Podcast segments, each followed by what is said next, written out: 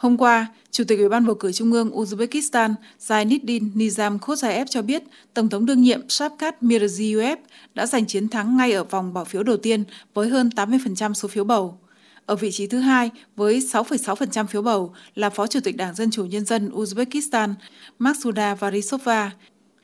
Ở vị trí thứ ba là Chủ tịch Đảng Dân Chủ Quốc gia Mili Tiklanis Alisher Kadyrov với 5,5%.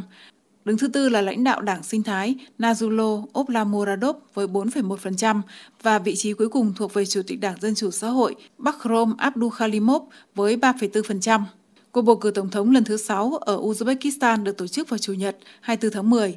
Tổng cộng có hơn 16 triệu cử tri đã đến các điểm bỏ phiếu, chiếm 80,8% tổng số danh sách đăng ký. Cuộc bầu cử được coi là hợp lệ khi ngưỡng cử tri đi bầu cần thiết là 33% đã vượt quá vào lúc 11 giờ giờ địa phương.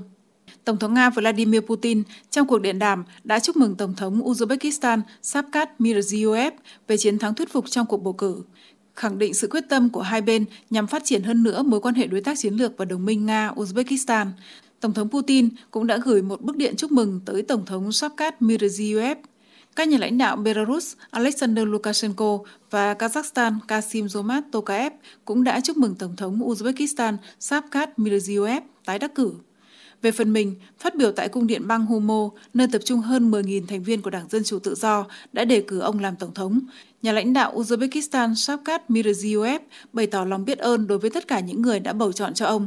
Tổng thống Mirziyoyev khẳng định kết quả 80% dân số ủng hộ ông là ủng hộ trong việc xây dựng một đất nước Uzbekistan mới, ủng hộ cho những cải cách mà ông khởi xướng trong 5 năm qua và chắc chắn rằng thành quả của công việc cao cả này sẽ dành cho mỗi người dân của quê hương thân yêu.